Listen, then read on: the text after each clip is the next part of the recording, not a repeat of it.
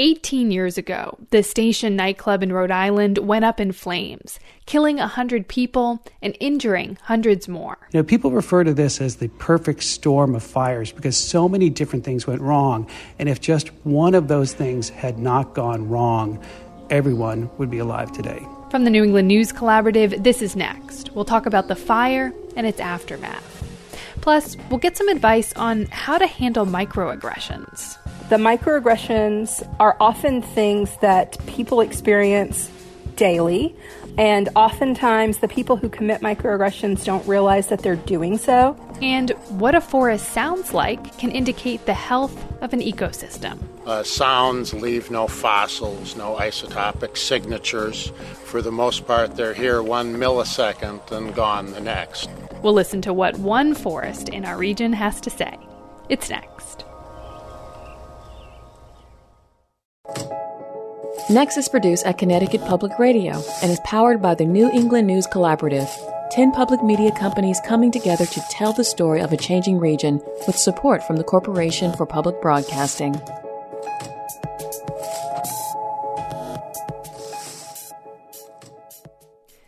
I'm Morgan Springer. Thanks for joining us.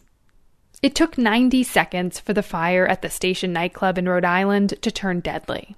A hundred people died, 230 were injured. It was one of the deadliest fires in American history. A new book by journalist Scott James re examines the events that happened in February of 2003. The book, Trial by Fire A Devastating Tragedy, A Hundred Lives Lost, and a 15 year search for the truth, includes new evidence and new interviews. And Scott joins us now to talk about the book. Scott, welcome to Next. Thank you for having me. So you start the book with those deadly 90 seconds at the station nightclub in 2003 and share with our listeners what happened in those seconds. Well, the band Great White comes on the stage at this tiny roadside nightclub uh, called The Station. And they start their set by shooting off fireworks, pyrotechnics called gerbs. These are 15 foot gerbs in a club that only has 12 foot ceilings.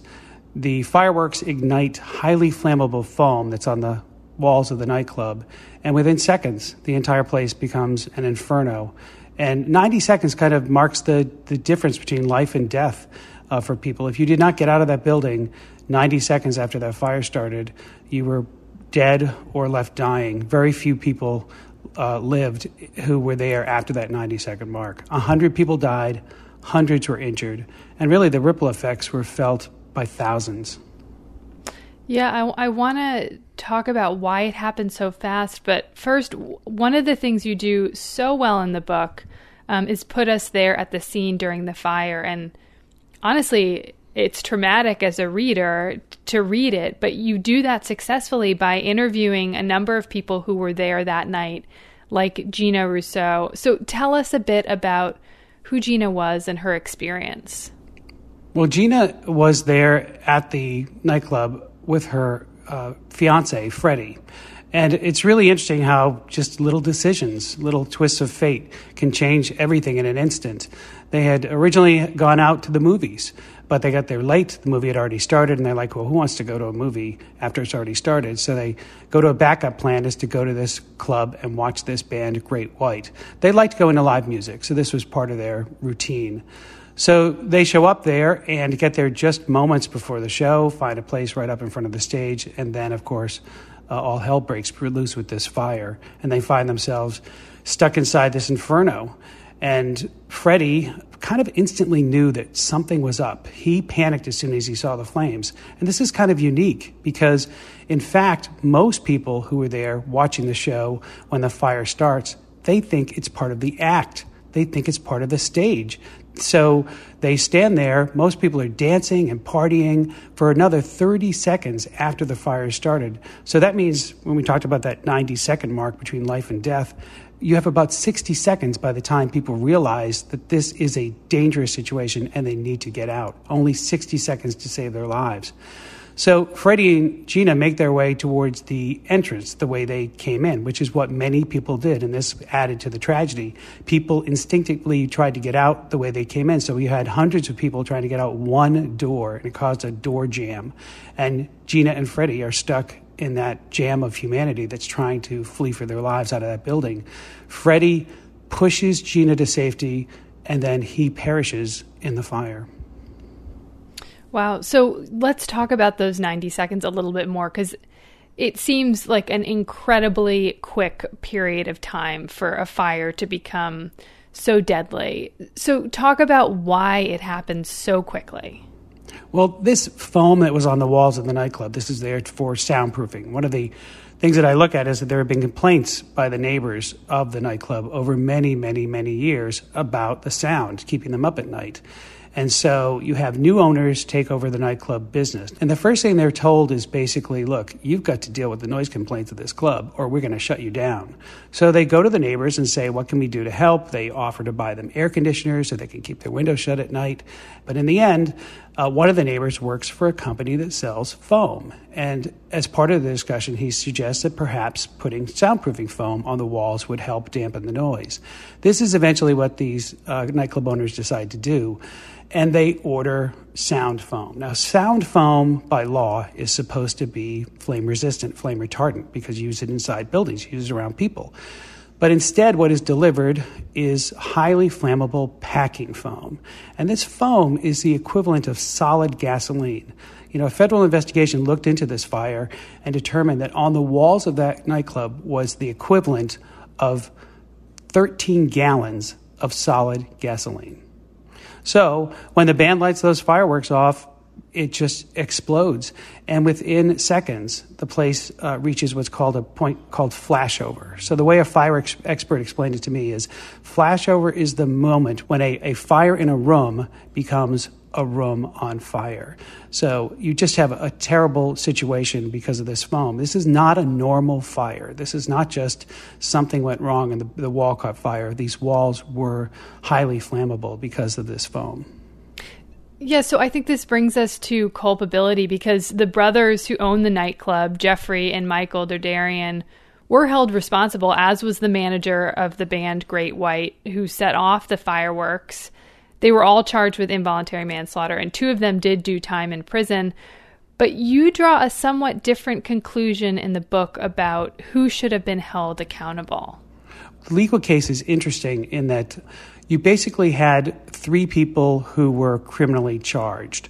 But I'm going to back up a little bit and just say that there are bigger issues at play here than just a few people who may or may not have done the right thing that added to this tragedy. So let's be clear. The tour manager, a man named Daniel Biechele, it was illegal for him to set off those fireworks. Fireworks like that are not legal in the state of Rhode Island. He brought them across the, the state line. He did not get a permit for them. So there's all of that. There's a question he maintained he had permission to do it even though the nightclub owners say that's, that's simply not the case. So there's that. But let's back up. This is a building that was incredibly unsafe. It was a place where the public was allowed to gather for events like this, and yet it did not have sprinklers. In the 21st century, we have a building where hundreds of people are gathering for, for concerts, and the the building does not have, basic fire protections. And part of that is because Rhode Island, like many places, had not updated its fire codes in decades. And so the building was not required to have sprinklers. So that's a question like, why do we have a system that allowed this fire to take place in the first place?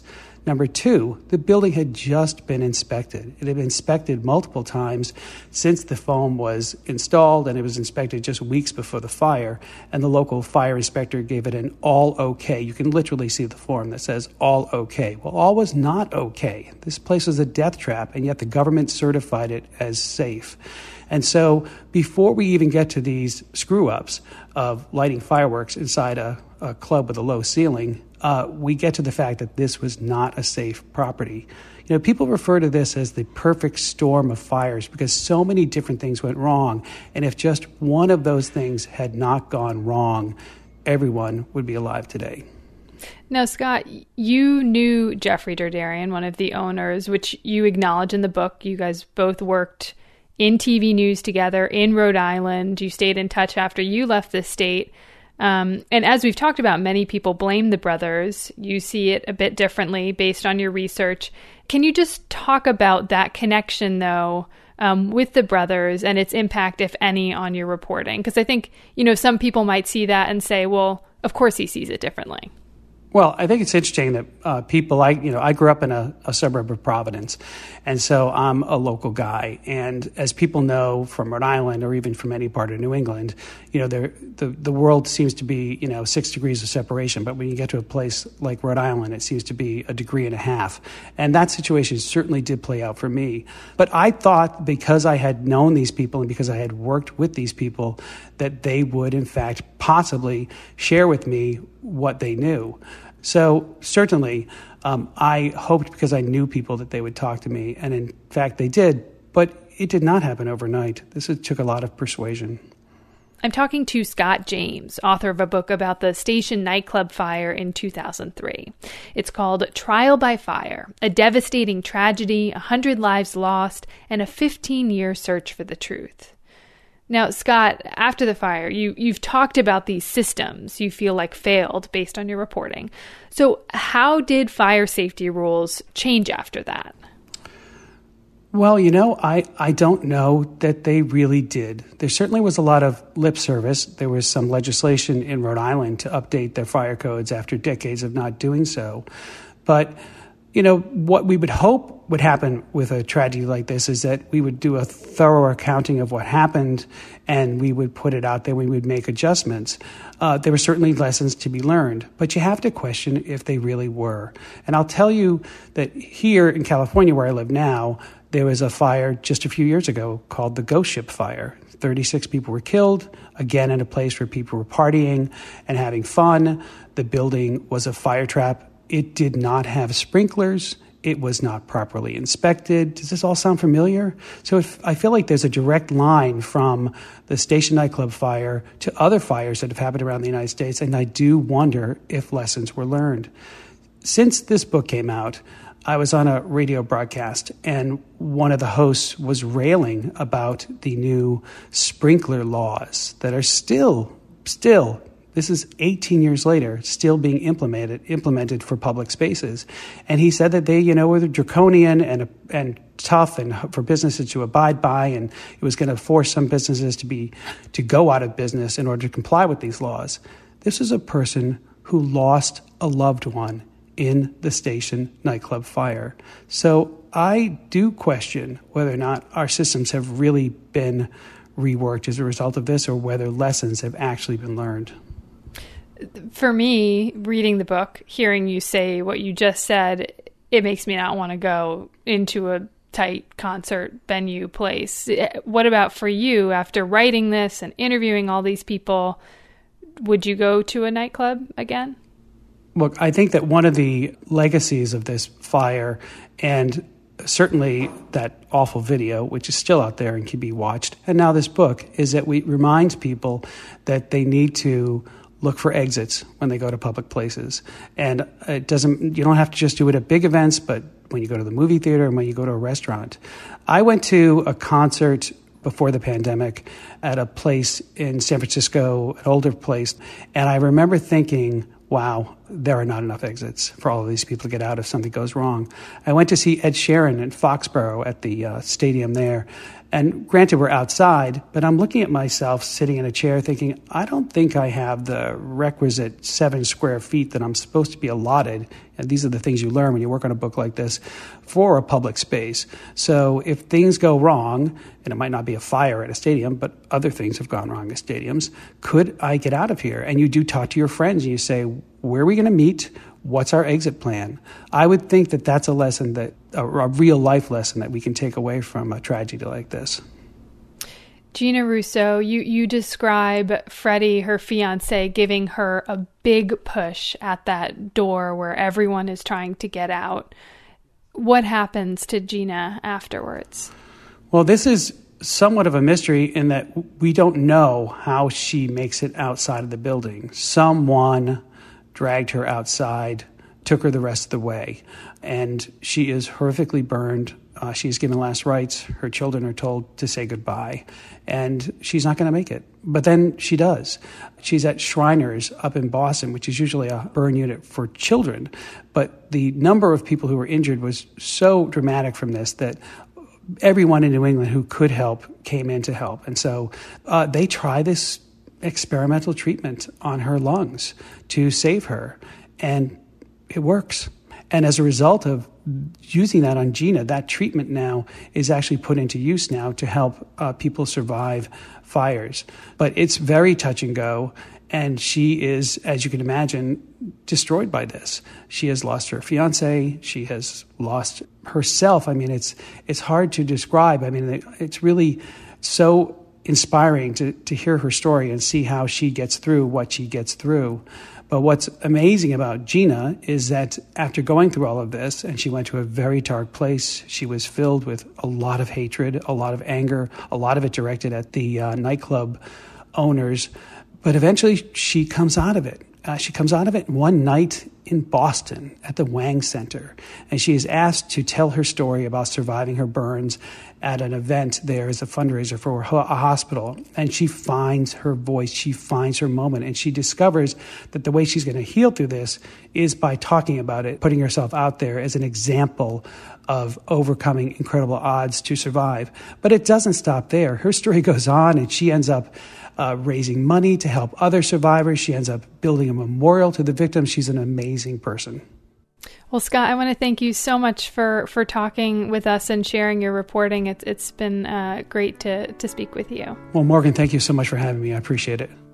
Journalist Scott James is author of Trial by Fire, a devastating tragedy, 100 lives lost, and a 15 year search for the truth. It's about the station nightclub fire that happened 18 years ago this month. Scott grew up in Rhode Island.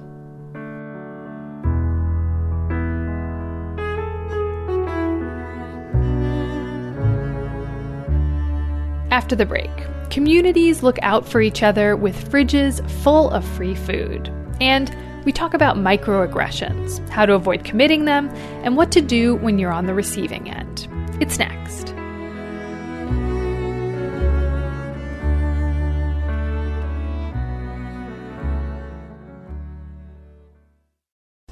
Next is made possible in part by our founding supporters who believe in the power of collaborative news coverage, including the Common Sense Fund, supporting the New England News Collaborative in its coverage of climate change and the evolving clean energy economy. Support also comes from Douglas Stone and Mary Schwab Stone through the Smart Family Foundation of New York. Welcome back. I'm Morgan Springer. The pandemic has laid bare long standing inequities. One of them is having enough to eat. GBH Radio's Saraya Wintersmith reports on how some communities in Boston are taking the issue into their own hands. No, I want to do these. Okay. Matt, can you I can show it to you.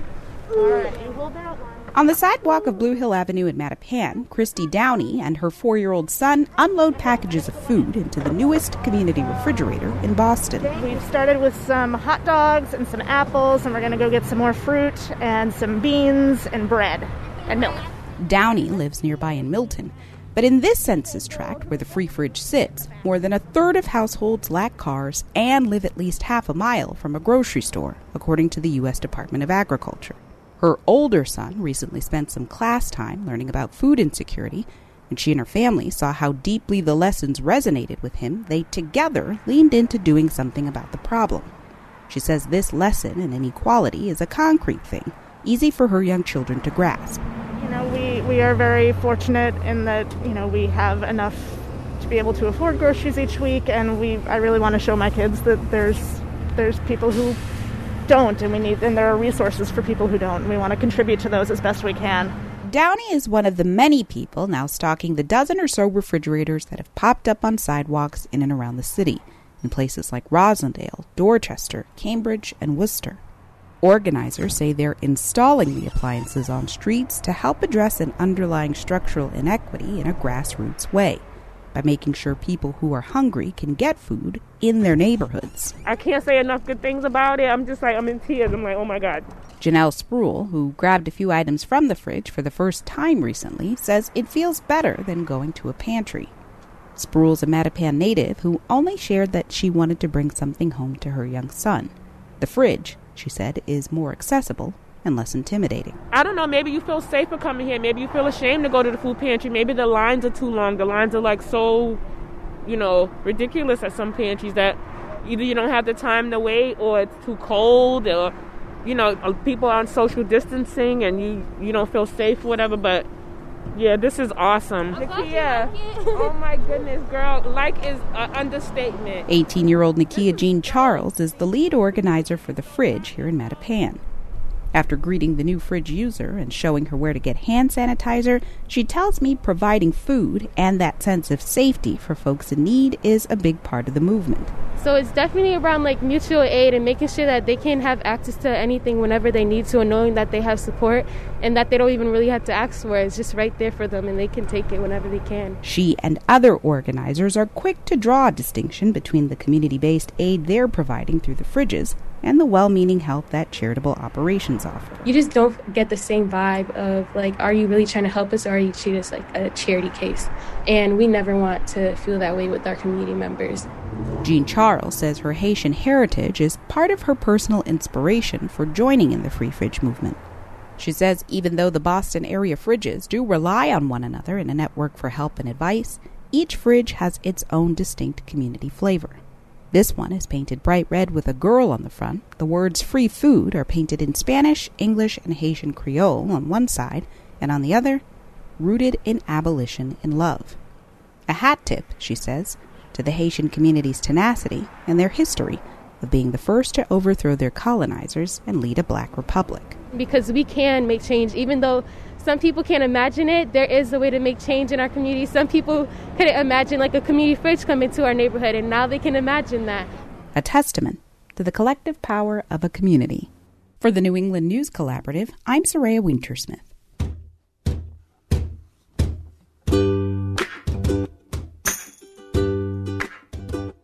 Recently, we asked you, our listeners, if you've experienced any bright moments during the pandemic.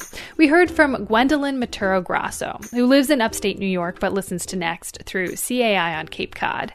And she says the bright spot for her has been helping teach her grandson Giovanni second grade. It's really been a great experience. I'm a retired teacher, so I'm just having fun jumping back into school.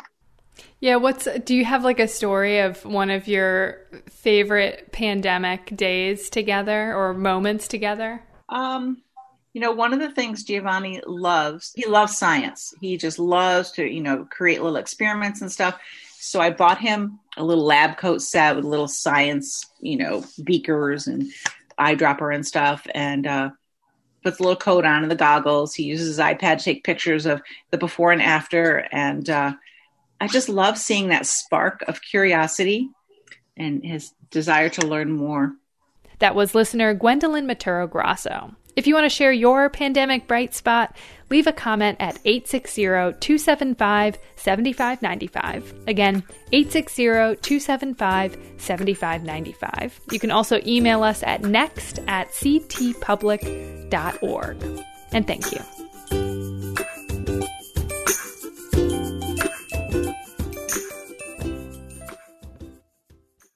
Since the killings last year of Breonna Taylor and George Floyd, people are talking more openly about racism and inequality. Many workplaces are prioritizing diversity, equity, and inclusion, and some employees are feeling more comfortable talking about experiencing microaggressions.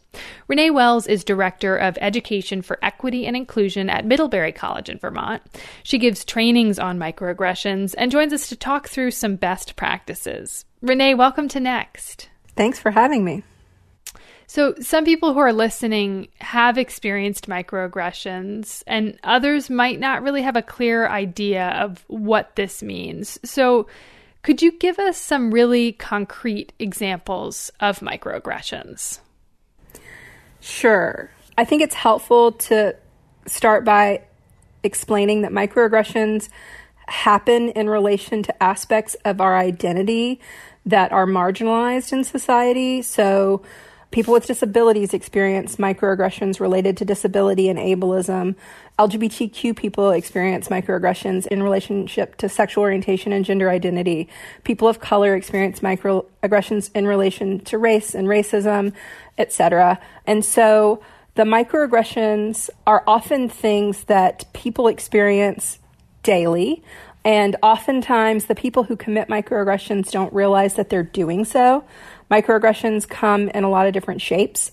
Sometimes it might be a word or a phrase that we use, and we aren't aware of how it's going to impact or land on communities that we're not a part of. Sometimes it's assumptions that we make or questions that we ask. So, for example, a common example for the LGBTQ community is, you know, referring to sexuality as sexual preference, as though it's somehow a choice someone made, like ordering the salad for lunch versus a core aspect of their identity and something that is fundamental to who they are and that they cannot change. And so, you know, there's a lot of very subtle ways in which microaggressions happen when people making comments or asking questions or using language don't even recognize the harm that they're causing. But people who have these identities that have been historically marginalized are experiencing these on an ongoing basis. Now, this is a sensitive topic, so let's talk about our responses to this as it happens in our lives. So, in the example you gave, when people say sexual preferences, what should someone do if they see that happen? How, how should they respond? Right. So I think it's really important for folks who are present when microaggressions happen to take on the role of speaking up. The labor of naming microaggressions and doing the work of educating people shouldn't fall on people who are actually already dealing with the impact of microaggressions. So being an active ally and speaking up as an advocate is really important. So, for example, if someone used the phrase sexual preference, you know, one way to, to engage with that is to say, I think it's really important how we talk about people's identities and being mindful of like, what is central to someone's identity and their being. And sometimes the language that we use, like preference, might feel dismissive of, you know, who a person fundamentally is. And so I think there's ways to engage around it that doesn't feel combative and that doesn't aim to shame someone for often not knowing, but also helps people sort of perspective take and think about how to reframe something in a way that isn't devaluing and that doesn't have the potential to cause harm. Yeah. So, what about when we're the ones who commit a microaggression? Let's say someone calls us out. How should we respond? I think it's important to acknowledge that we all commit microaggressions and it doesn't reflect on our character. I think a lot of times when we make a microaggression and someone calls us on it, I think we move into that spiral of like shame and feeling bad, mostly because what we've said or done doesn't align with how we consciously think about ourselves and who we want to be in the world. And so we tend to get trapped instinctively in that desire almost to defend ourselves, to like reestablish ourselves as like a good person. But make, committing a microaggression doesn't make you a bad person. unless you're committing the microaggression on purpose, which is usually not the case. And so I think one of the things I often tell people is take a deep breath and just give you give yourself a second. And part of what you need to do in that is to f- sort of what I call decenter yourself. Instead of focusing on how you're feeling in that moment, it's really important to center the other person and be able to hear what they're saying and to focus on the unintended impact that you've caused.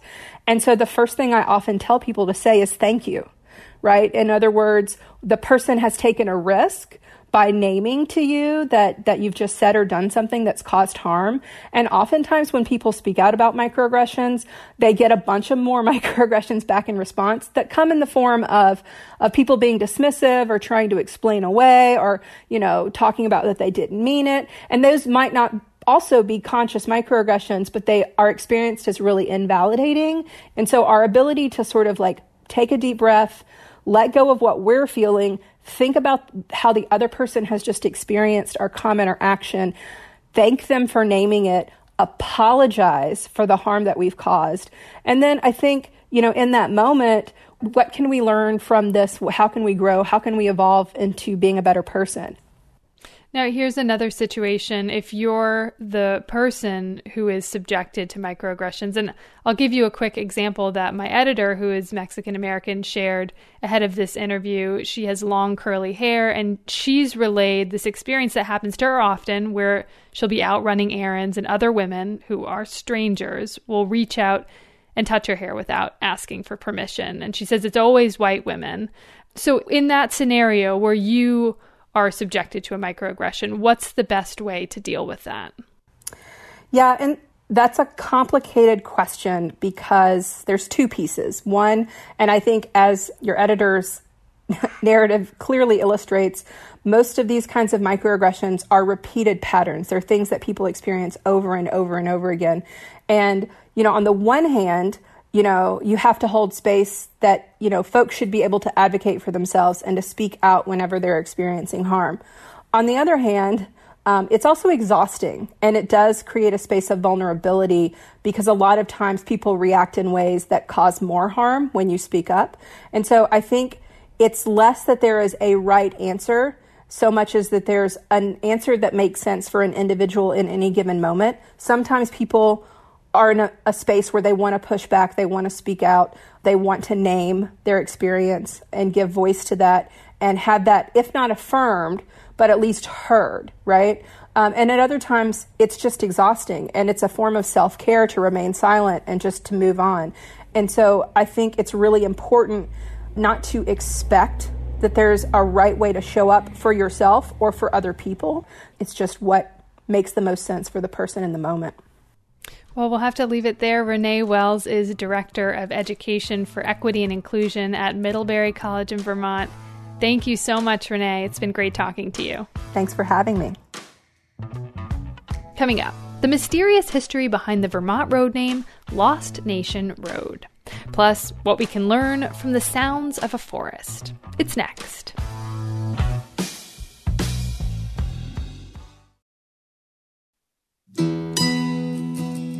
Next is made possible in part by our founding supporters who believe in the power of collaborative news coverage, including the John Merck Fund, supporting the New England News Collaborative in its coverage of climate and clean energy.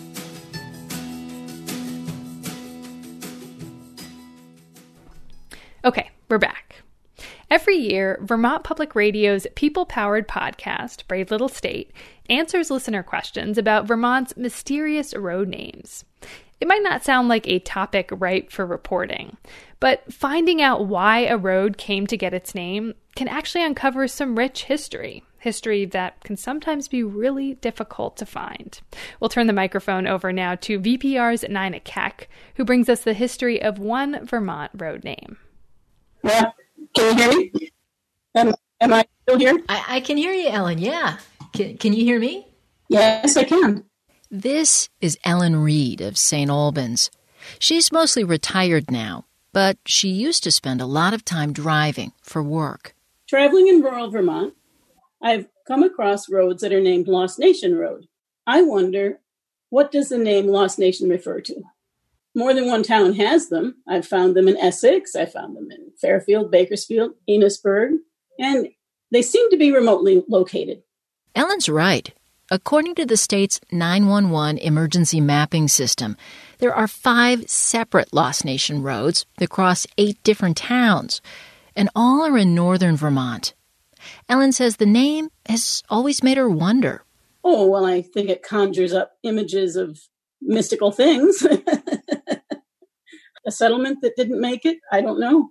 In Vermont, if you're thirsty, you can pour yourself a Lost Nation beer drama, or comedy are on tap at the Lost Nation Theater in Montpelier, where they would be if we weren't in the midst of a pandemic. Firepower, that's available at Lost Nation Guns and Ammo in Swanton. But the stories behind this phrase, that, dear listeners, became a bit of a goose chase. According to Esther Swift's book of Vermont place names, the Lost Nation Road in East Fairfield was probably a nickname, since it was an area far from the more settled section of town. Swift's entry on the Lost Nation Road in Essex was equally bland. Seems someone got lost in that area, and when he was found, he announced he'd been at Lost Nation. Not much to go on. town of Bakersfield. This is Tammy. Hi, Tammy. This is Nina Keck. To try to answer this question, I made a lot of calls. Town clerks, librarians, longtime residents, and historical society members. that doesn't mean I know all this stuff. I've only lived here a little over 20 years. I don't really know anything about where it come from. Okay, so first of all, what's your name again? It's nine. Now that I know that it's not a prank call. Oh yeah, fair enough. You can Google me. I don't know of anybody around now that would even know how, how he got his name. Uh, Gary Montague, uh, that's his sister. Okay, N I N A. Correct. No, not really. Not, not the history of it. I just know the name of it. I, I've only lived here since 1987. Just. Yeah.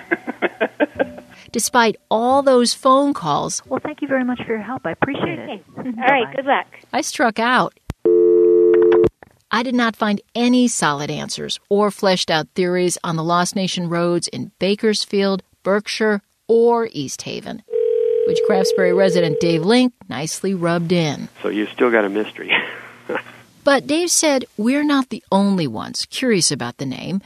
He said the Craftsbury Historical Society, which he's a member of, discussed this very topic back in 2015 during one of their meetings. Lost Nation Road. Lost Nation Road. This one puzzles me. Well, yeah. When did they name it, and by whom? That's the big. Those are the two big. Well, there was a hippie colony. One gentleman remembers a hippie colony in North Wolcott that called themselves Lost Nation Farm. They'd previously lived in Craftsbury. Maybe they named the road, he wondered. Others weren't sure. I can't see the moderator at this meeting, but I imagine he's shrugging his shoulders at this point as he looks around the room and hears no clear consensus. Well, there's a history's mystery. Another of history's mysteries, he declares, and moves on to the next quirky road name. Russ Spring has a family business on the Lost Nation Road in Craftsbury. His parents founded the Craftsbury Outdoor Center back in the 1970s, and he's heard several theories about the road name. The most interesting one was a story told by Earl Wilson, who was an old timer who many years ago actually plotted the route of the Bayley Hazen Road as it went through Craftsbury. Russ mentioned the Bayley Hazen Trail, like I should know what it was. But I didn't, and it's worth explaining. I think some fife and drum music would help here. During the Revolutionary War, the Continental Army needed a shorter route to Canada to help in their siege of Quebec. So in 1776, George Washington ordered this new road to be cleared and built between what is now Newbury, Vermont, and St. John's, Quebec, near Montreal. Jacob Bayley and Moses Hazen were the key instigators of building it. So that's where that road name comes from. If only Lost Nation were as easily explained. Anyway, work on the Bayley Hazen Road proceeded in fits and starts for several years during the Revolution until it was eventually abandoned. According to Earl Wilson's theory, that Revolutionary War trail may help explain the Lost Nation Road in Craftsbury. When they were kind of clearing that trail, they came across a pre-existing trail, and they decided, well, this must we we're going to call this uh, Lost Nation Road after the the lost nation of Israel that must have made it. But in fact, Earl thought it was more likely a uh, a trail that was made by Native Americans along the side of the, the lake and uh, it just uh, intersected the route of the uh, Bayley Hazen Road. That was how he told the story. This Native American connection comes up a lot, and not just in Vermont. There are actually Lost Nation roads all over the country. I asked Rich Holschuh about this. I am a resident of Wantostegok, better known as Brattleboro, Vermont. I serve as a spokesperson for the Elnu Abenaki tribe uh, here in southern Vermont. Rich is a researcher of local indigenous culture. He doesn't know of any corresponding Abenaki references in the Vermont towns with Lost Nation roads. He thinks the name reflects a broader story of the erasure and displacement of Native people, a story that he says has been cloaked in mystery and fantasy. Americans love to romanticize Native heritage. We name our athletic teams. We name our, our butter after them. We all, all all different things. It becomes a romantic thing, and it's got very little to do with truth. In that the building of this country is founded upon displacing all of that and um, exploiting it. Rich says a road sign with the name Lost Nation helps sustain a stereotype that Native American communities are gone. That, of course, is false. What they don't realize is that the Native person might be standing right next to them and looks exactly like them. And the reason that they don't see that is because they weren't taught that. They're ignorant of that. And if one does not recognize or know about something, you don't care about it. Native people are still here, says Rich. They haven't vanished. But what happened to them, the occupation, the colonization, the reality of that, is hard to face. And so it's a lot easier to have lost nations.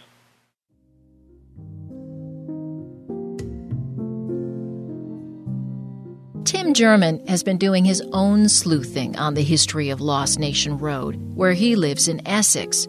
Here, he thinks the name recalls a different kind of community. Kind of a nasty day to go exploring. Yeah, but I got some umbrellas, so we, can, we won't have to go far.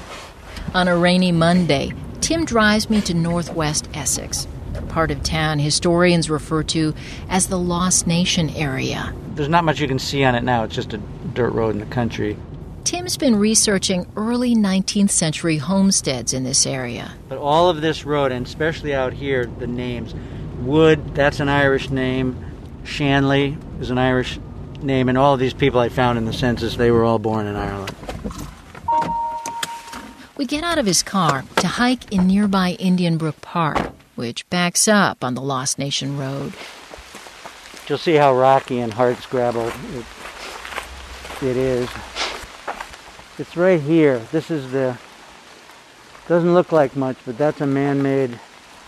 That was a cellar hole, right there, and this was one of the Day families. Using historical records, Tim's been able to identify a large number of homesteads. Some, like this one, are now nothing more than echoes rocky holes covered with sticks and brambles hidden alongside the trail. And then you come to find out that there's at least 30 families, and then as you, time goes on, more than that, you know, moving in, and they're very Irish, and they're in the poorest part of town. And as you start to think about it, if you hike here in the fall or the winter, and you start, oh my God, winter here before any amenities. But this was a difficult, difficult life. So I, I just started to think, Lost Nation. Um, Lost Nation is their homeland. There's something very poetic about the name Lost Nation. Almost sad, a little mythic. It, it is very poetic, yeah. It is sad. It's evocative of something that was there before. You know, there were people living here, and there was a community here, and then over time, it just became too hard. That was Nina Keck digging into the history behind Lost Nation Road for Vermont Public Radio's podcast Brave Little State. Music by Blue Dot Sessions and the United States Old Guard Fife and Drum Corps.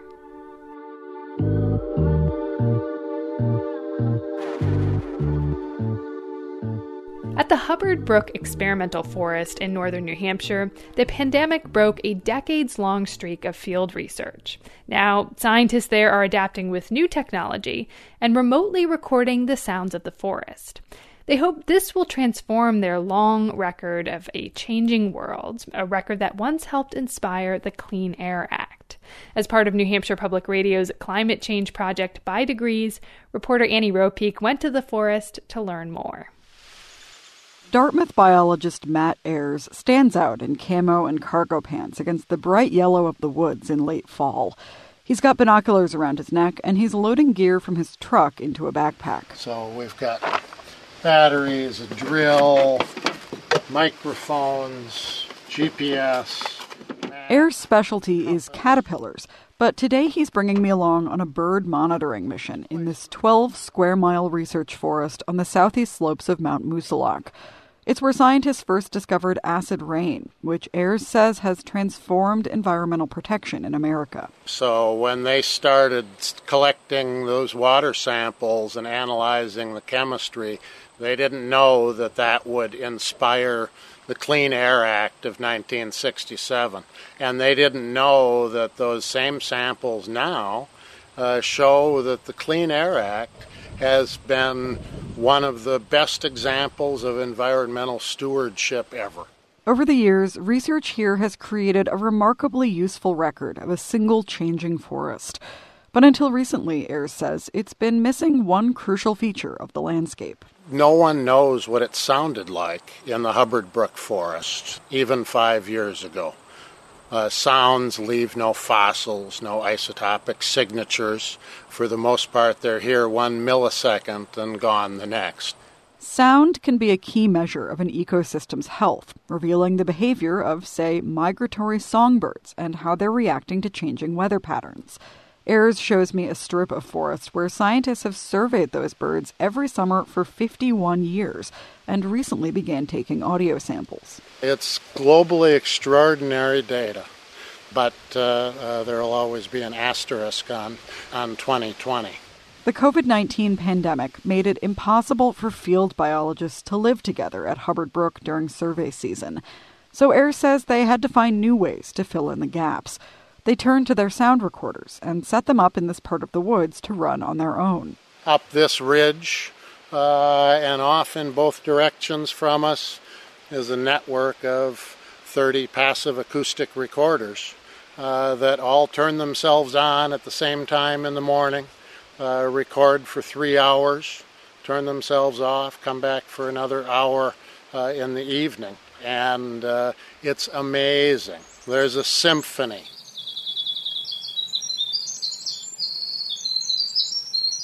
The success of remote recording last summer gave them the idea to do it again during mud season when the roads and trails of the forest are all but impassable and the migratory birds are just starting to come back from the tropics to breed in New Hampshire.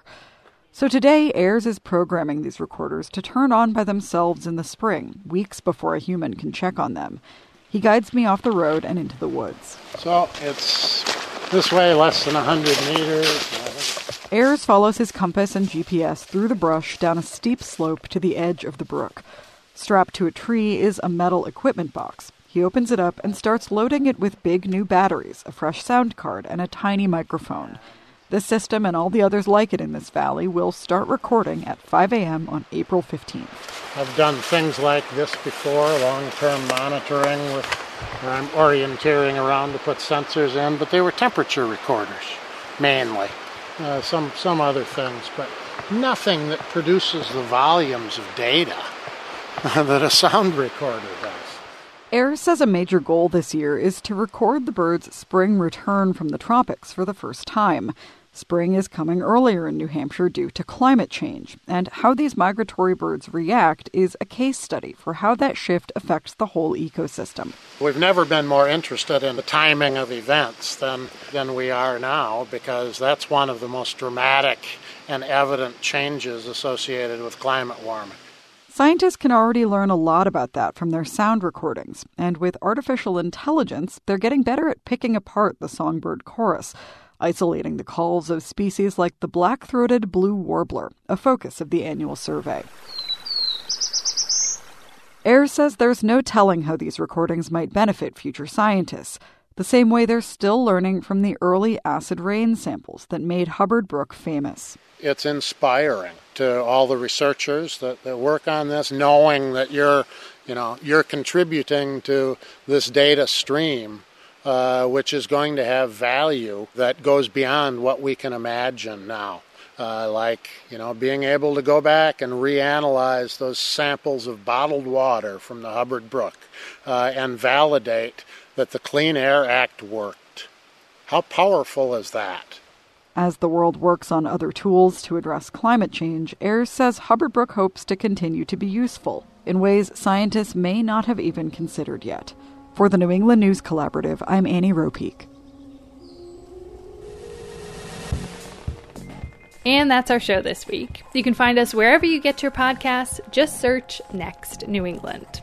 Next is produced by me, Morgan Springer, and Lily Tyson. Vanessa De La Torre is our executive editor. The executive producer is Katie Tolarski.